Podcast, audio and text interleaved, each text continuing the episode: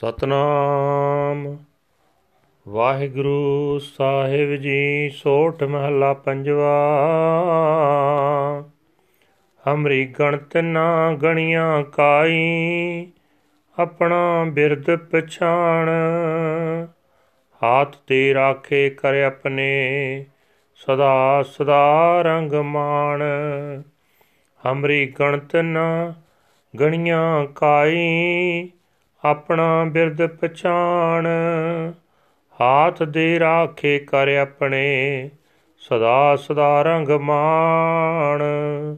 ਸਾਚਾ ਸਾਹਿਬ ਸਦ ਮਿਹਰਵਾਨ, ਬੰਦ ਪਾਇਆ ਮੇਰੇ ਸਤਗੁਰ ਪੂਰੈ। ਹੋਈ ਸਰਬ ਕਲਿਆਣ ਰਹਾਉ, ਜਿਉ ਪਾਏ ਪਿੰਡ ਜਿਨ ਸਾਜਿਆ। ਦਿੱਤਾ ਪੈਨਣ ਖਾਣ। ਆਪਣੇ ਦਾਸ ਕੀ ਆਪ ਪੈਜ ਰਾਖੀ। ਨਾਨਕ ਸਦ ਕੁਰਬਾਨ। ਜਿਉ ਪਾਏ ਪਿੰਡ ਜਿਨ ਸਾਜਿਆ, ਦਿੱਤਾ ਪੈਨਣ ਖਾਣ। ਆਪਣੇ ਦਾਸ ਕੀ ਆਪ ਪੈਜ ਰਾਖੀ।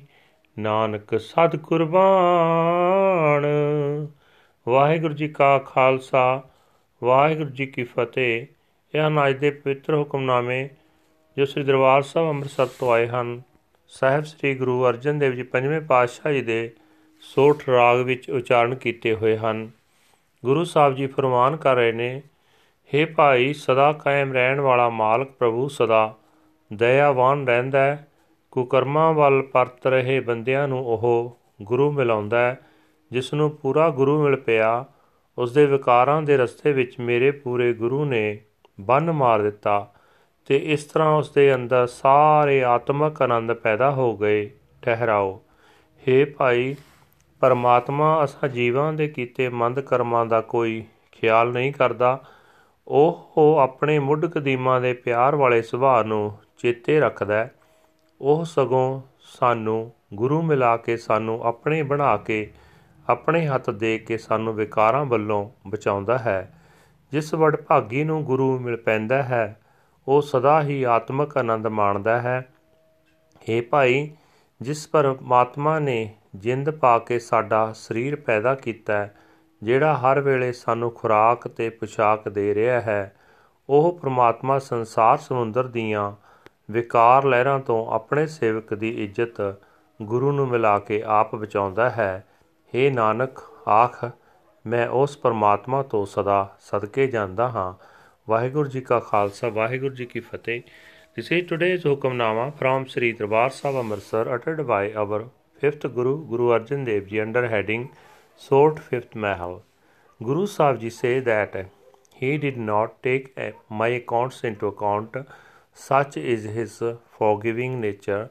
He gave me his hand and saved me and made me his own forever and ever. I enjoy his love. The true Lord and Master is forever merciful and forgiving. My perfect Guru has bound me to him, and now I am in absolute ecstasy. Pause.